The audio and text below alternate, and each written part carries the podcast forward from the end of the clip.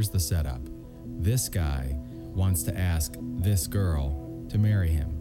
So he asks us to film a Hollywood style action movie trailer featuring him so he can bring her out to the movie theater and pop the question in front of everyone. Here is the trailer, followed by the magic. Every man has a destiny. There comes a time when every man must fight for his destiny. Every treasure is worth fighting for. No price is too steep. No sacrifice is too great. Every story has a beginning. Some things are worth fighting for, son. Every journey has a first step.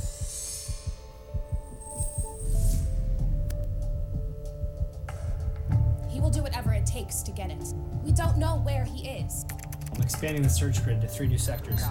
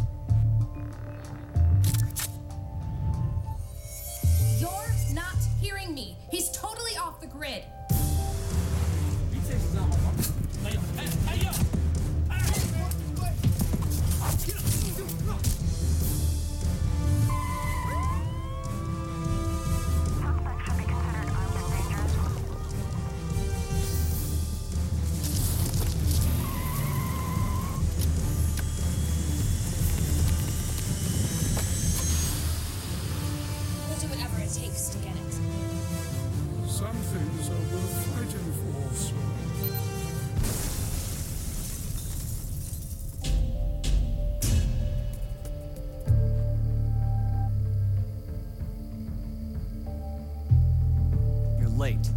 I got your money. Check it.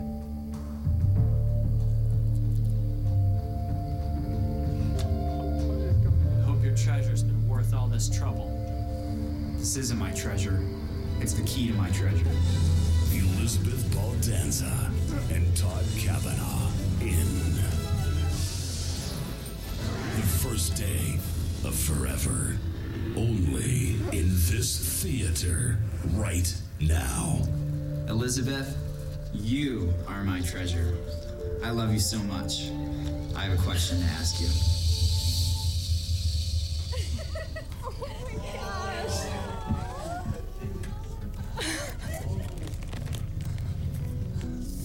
Elizabeth, from the first time that I met you and we got to start talking on the phone, uh, I realized that you were really special. As we've gotten to know each other more and more, I realized that I love you more than anything in the world. And I want to spend my life with you. I want to raise a family together. I want to grow old with you. And most importantly, I want to serve Jesus with you at my side. And uh, I want you to make me the most blessed man in the whole world. Elizabeth, would you marry me? This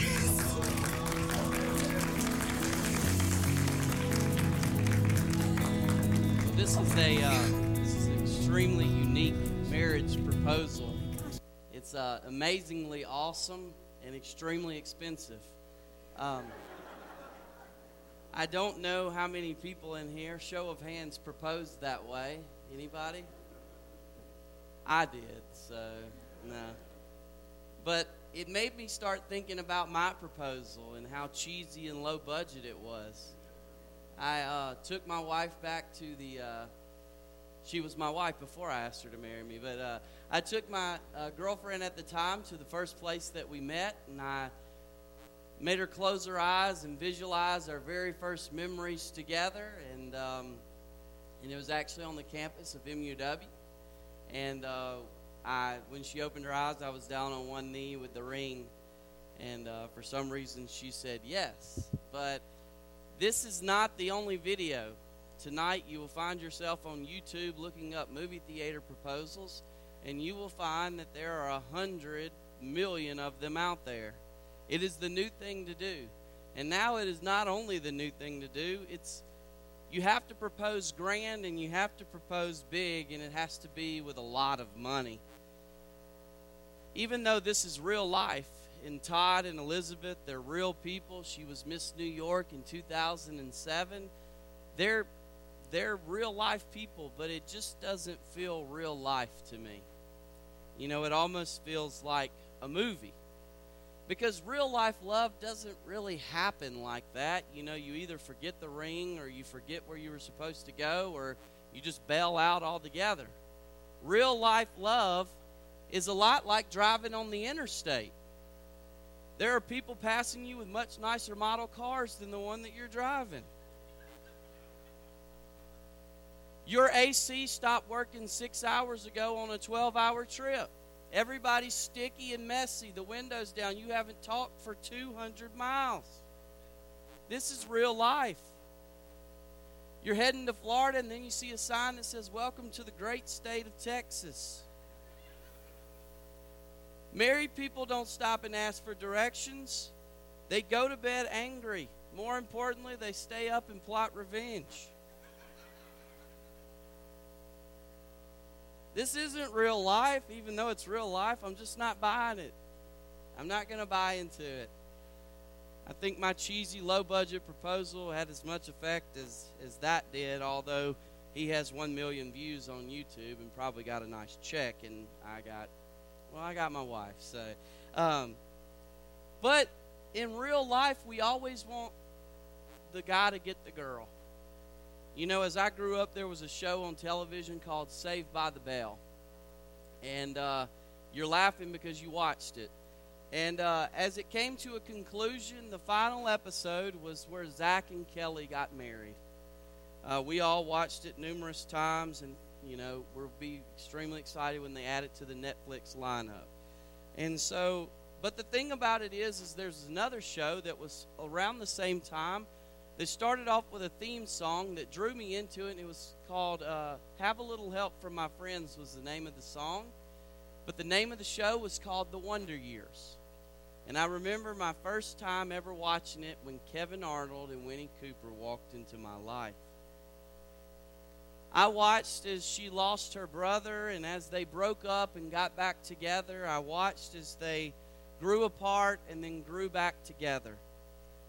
And then a few months ago, I reminisced some of my favorite episodes of the Wonder Years, and I spent two or three days in a depressed state as I realized that the finale concluded with Winnie and Kevin marrying other people besides one another. But that's real life. Real life is filled with twists and turns and curves and changes. It's not what we expect it to be. When I think about my real life marriage, I think about everybody loves Raymond. And I have a clip here. If we can get it to, we've had a little trouble, but we'll see if we can get it to work.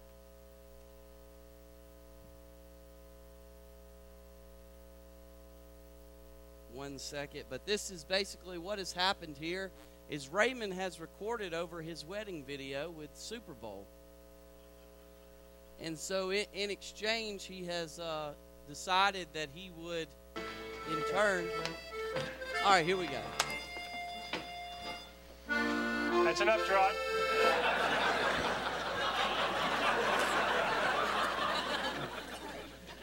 I would like to welcome all of you to Raymond and Deborah's beautiful home. we are gathered here today to witness a renewal of love and commitment between husband and wife. And in our presence, in the sight of God, they will now share vows they each have written.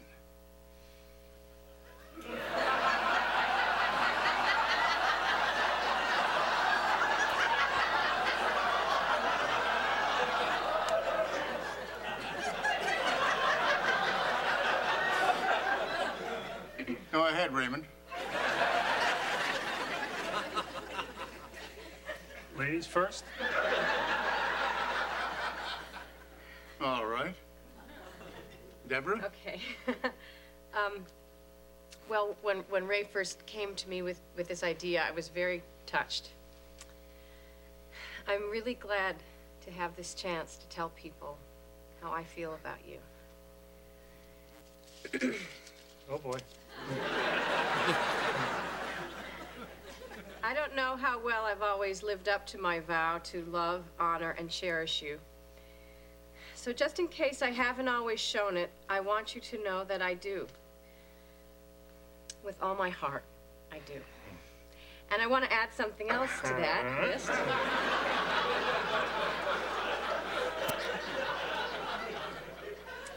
And that is to thank you for the kids, for your love, for our life together. I thank you.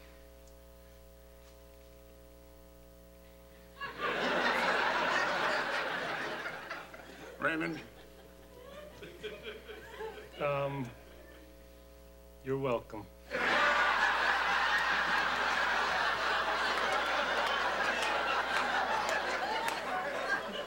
your vows, Raymond.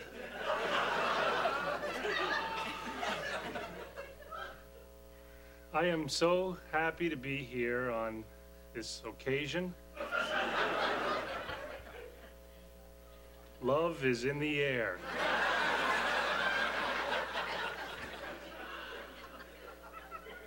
Today, I consider myself the luckiest man on the face of the earth.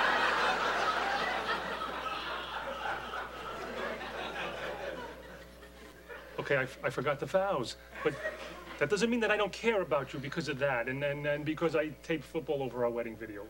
You taped football over your wedding video? Yes, I made a mistake. You said you were going to recite vows to me. Okay, I know, I know, but we had your vows, and oh, they were beautiful, and and, and, and I didn't really hear them all because I was in my head going idiot, idiot, idiot, idiot. But, but you know, luckily, Robert videotaped them, and we can enjoy them later.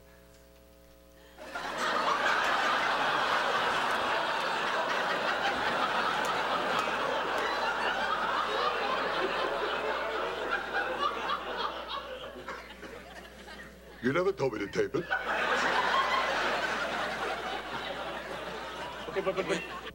When I think about real life, I think about everybody loves Raymond. Because real life's kind of about navigating the mistakes. We can't edit out the things that we don't want to happen.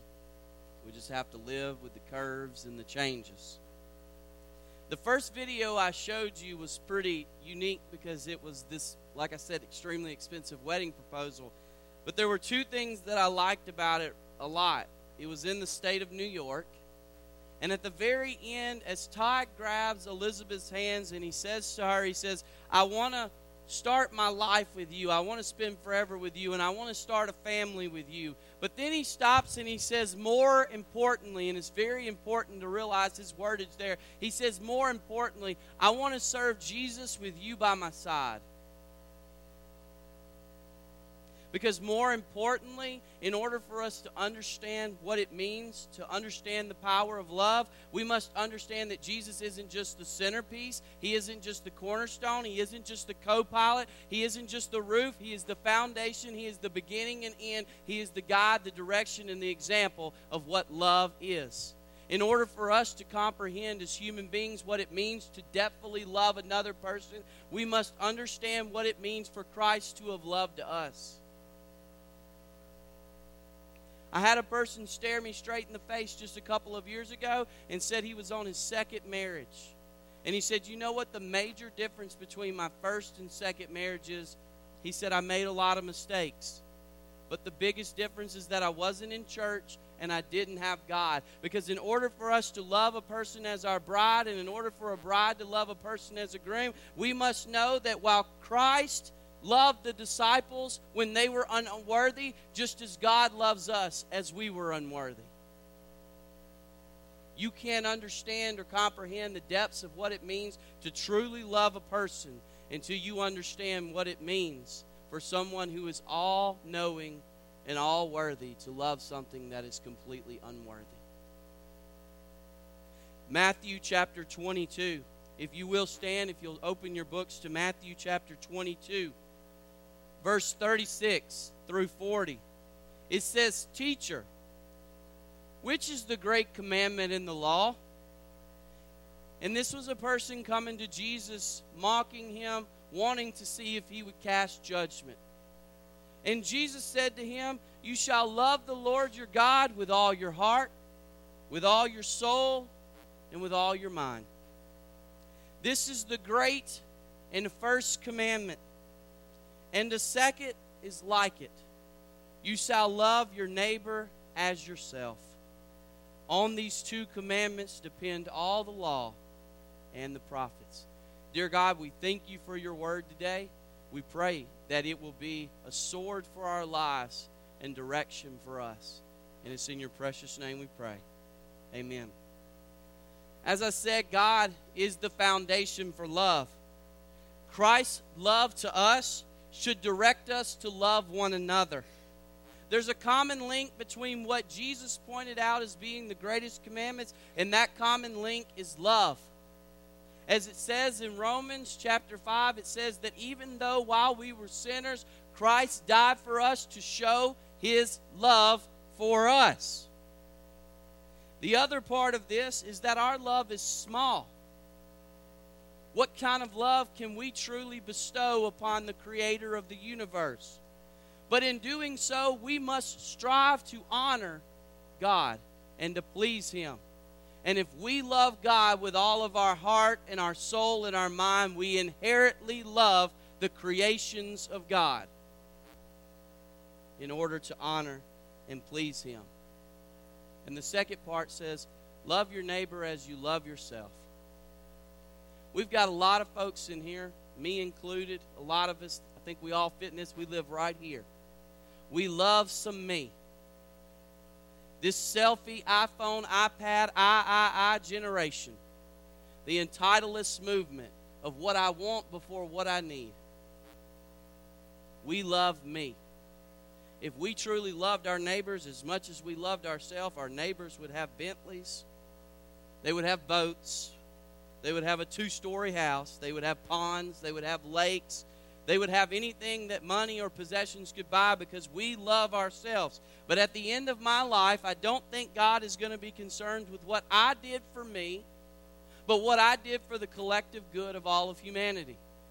I think that when I stand before my Creator and when I pass into eternity, the questions will be what did you do with what I gave you? How did what you have affect others? I don't think God's going to say, Tyler, I gave you a voice and a message. I hope you got your fair share of money that was due to you for coming to those churches and to speaking to those youth so that you could buy all the collective things that you wanted. I don't think God's going to say, Tyler, I gave you the ability to play guitar and to sing and write songs. And I don't think He's going to say, Did you buy you a jet ski with the profits that came from it? But I think God will now want to know did I turn the me's into we's? Did I love people more than I loved myself? Because that is in turn how I show that I love God by following His commandments. I've been married for 20 years. Wait, did I say 20? I meant to say 10. It only feels like 20 years. Uh, a year and a half after I was married, I found out uh, that my wife was pregnant, and we were extremely excited by this. But my wife was still in college at the time, and so she was unable to, I'm going to use the phrase mother's milk or naturally feed our children. And so we went with the formula option. And there's nothing like waking up at 2 a.m. to take this specified Walmart nursery water and fill it up to exactly six ounces, not a centimeter above, not a centimeter below. And have your wife that was so peacefully sleeping just 15 minutes ago stand over your head as you leave six granules of powder down in the scoop and tell you, you got to put it all in there. That may be the nutrients that the baby needs. And I said, Well, I tried to put it all in there. It's just six granules.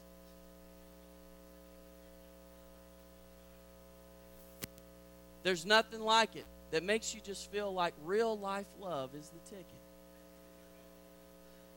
Then my daughter was born nearly five years ago, and my wife was uh, caught pneumonia and then another form of sickness back to back. And she was only able to naturally feed Savannah for about three weeks.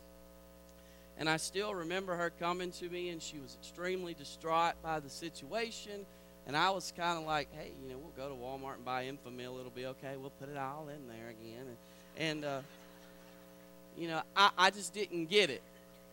Well, then when we found out that uh, my wife was pregnant with Carson, it was like game seven in the World Series. It was go big or go home. I, I learned so much about life and pumps and supplies and extracurricular things and car chargers, uh, work breaks. It, there's a lot of stuff that I've learned. I still have many memories of these sounds going off in my house. Texas to pick up milk storage bags, not the 50 count, the 100 because we're small. Uh, I have memories of telling my kids no popsicles because the freezer is completely full with mama's milk. I remember reaching for a TV dinner as 15 storage bags pile upon my feet. I remember that we had to rent other freezers from relatives when ours became completely full. I remember that when I went to go get a drink one day, there was some substance down in my drink, and I told my wife, I said, There's something wrong. Well, our freezer was so jam packed with stored milk that one had gotten in the ice spinner and it completely completely ground up. And there's nothing like shreds of plastic and mother's milk to keep your digestive system regular.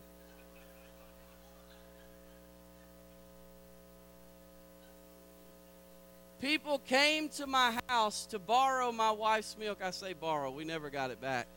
Uh, to feed their children. We had a little nonprofit organization going on on the side. I said, well, we might as well make money off of it. And then I was told that who I desire to be with my life is not who I actually should be. And uh, who I now desire to be is who my wife desires me to be because I find that life is much easier to live when I'm parallel with her. And so, WCBI came to my wife's work and did a special documentation on her abilities. You can't make it up. It happened. It's on the internet.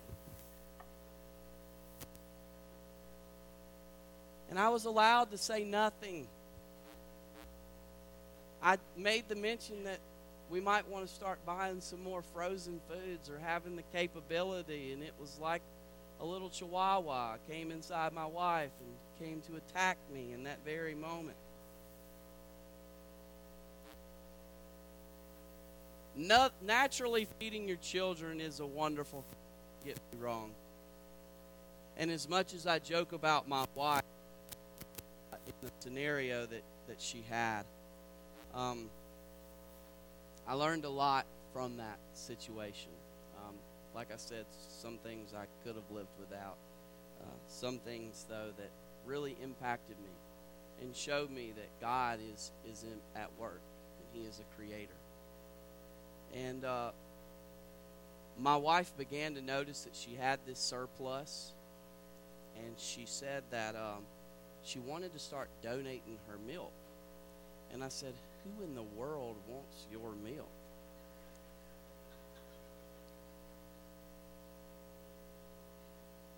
And I thought, and I guess it's just my ignorance to the subject matter, that Carson would drink all the milk. Um, but apparently, there are milk banks across the country that take milk and supply it to the neonatal intensive care units for premature babies. And it's been said that one feeding can feed a child up to three times, and that the mother's milk is the most beneficial style of milk for the child because it includes the antibodies and the things that will help build the immune system much more quicker. And the women that have had these children are not yet producing the milk that they need. So Lindsay went into some rigorous, uh, rigorous testing processes, and and uh, when they approved her, uh, they started sending us boxes that look a lot like this. Uh, the original ones were bigger. The, sup- the demand is the same, but the supply has changed. And so, uh, but we originally would get about five at a time, and they have to be individually wrapped. This is styrofoam. You put dry ice in it, and it ships next day air to Texas. Um, my wife, with her first shipment, sent over 2,000 ounces on Wednesday, and by Friday, it had all been used. Um, I don't know the total number, and I meant to speak to her about it, you know, before I came today.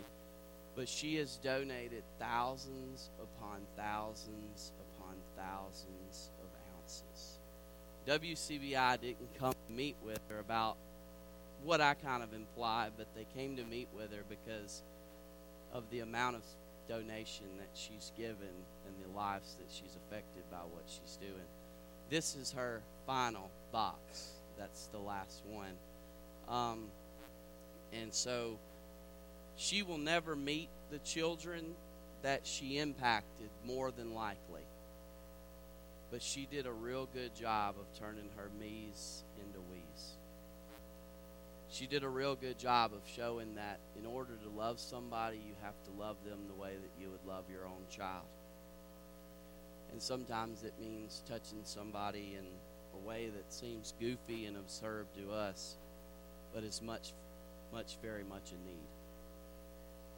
I learned that if a baby begins to cry in the night, that a mother's milk begins to let down into place. And I'm sorry for the subject matter, but it's a wonderful thing because when a child comes from the womb, they inherently know where their source of food comes from. It's already there. When a baby begins to cry. Now, when Carson cries in the night, I clench my eyes as close as I can and I sit as still as I possibly can so my wife thinks that I'm in the deepest realm of sleep possible. But she gets up and feeds the baby. When my kids are sick, they don't want daddy, they want mama. When they have a boo boo, daddy's kisses and hugs are just secondary. They want mama's kisses and hugs. There's something about a mother that none of us can even begin to comprehend. I can't because I'm not a mother, but I can understand that while my kids long for my acceptance, while they want to make daddy proud, while they want to play sports with daddy, while they want to walk down the road with daddy, while they want to do all these things with daddy, go fishing, they want mama's love. Mama's the one that sits up sick with them and wakes up early with them the next morning. Mama's the one that knows their deepest and darkest fears and puts their dreams and cares before theirs. Why? Because mamas are in the business of selflessness. Mamas go from I to us, to from me's to we's before the men even get there. For nine months, they carry a child within their womb praying for one more kick so that they know that their child's okay. In the night, they whisper to their child the dreams and hopes that they have for their children. Because there is an inherited connection between a mother and a child that a father just doesn't possess with his children. I'm okay with admitting that. I know my children love me and I love them with all that I have but I'm not mama. There will be nothing that I will ever be able to do to be mama. Nobody will ever replace mama. Nobody will ever take her spot. Mama is mama because mama was there. A child comes out knowing the smell of their mother, knowing where to reach for their needs. It's not just in humans, it's in animals. It's in proof that God is a creator he is at much at work. If you're here today and you weren't sure if you wanted to show up today because Mother's Day is a dark day for you, I want to share something with you real quick. When I was 17, I lost my grandfather. And there hasn't been many days that have passed by that I don't wish that my kids could just run over to grandpa's house or great grandpa's house. That they could know the love that my grandfather displayed for me, that he could take them for ice cream or maybe just sit down and tell them one of his funny stories or play Monopoly with them. But I lost my grandmother when I was just one. I have no earthly recollection of Francis Campbell.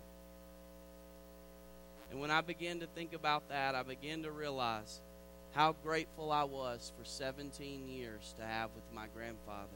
And how dare I steal another moment from that. And being selfish to the fact that his race is finished. He's, he's, his rest has begun. His legacy is mine to carry forward now. I love him, and I'm so grateful that I had the opportunity. If you're here today and you've lost your mom, just know that we should be grateful for the moments that we had together, for the tears of joy, for the happiness, because nobody can replace mom. Nobody will ever be able to take it. If you're here today and you've never had a mom in your life, I want to share something with you as well. That just as an infant comes from his mother and knows exactly where he should go to receive the needs and wants of his life, therein too, I believe that God is in the business of meeting our needs and that there may be someone in your life that longs to love you the way that Jesus has loved them, and that in fact is your mother. Don't talk to me about biological, scientific bloodlines because I don't care, because love is not conducive to blood. A mother is not a mother because she gave birth to a child, but a mother is a mother because she stays up late, she gets up early, she puts her cares and wants before anything else. A mother is a mother because she loves someone the way that Jesus first loved her. And mothers are in the business of selflessness. That is a mother, not just someone that gave birth to a child. And there may be someone in your life today that longs to be that mother figure that you have long such needed in your life. Allow that person to be. A mother's love is one of the greatest loves that you will ever encounter how great we are to be able to have that touch in our life. But I believe that mothers love as though they have been loved. And in order to understand a mother's love, we must continue to understand that the foundation for love is and begins and ends with Jesus Christ that in order to love someone to the depths that a mother loves someone, you must understand that while we were sinners, Christ died for us. And no greater love of that than a man that is willing to lay down his life, his life for his friends. And some 2,000 odd years ago, a man carried a cross to a hill and he took on the burdens that we would endure and incur, incur upon him. And he was in the business of taking a me situation and making it for we. And in that moment, that moment, the power of love that was displayed in that moment of laying down his life and denying himself and fulfilling the promise that God had given that power of love that was displayed in that moment still saves lives today. Still saves lives today. And that, my friends, is real life. Dear gracious and heavenly Father, we thank you for the opportunity to call upon you this morning. We thank you for the mothers, the mother figures, and the things that we have in our life. We thank you so much that you have set apart a time. We pray that we will learn that you are the origin, you are the source, the guide and direction for which we should love everyone that we encounter in our lives. We thank you so much for this day that you have set aside to celebrate the great people that we call moms. It's in your precious name that we pray. Amen.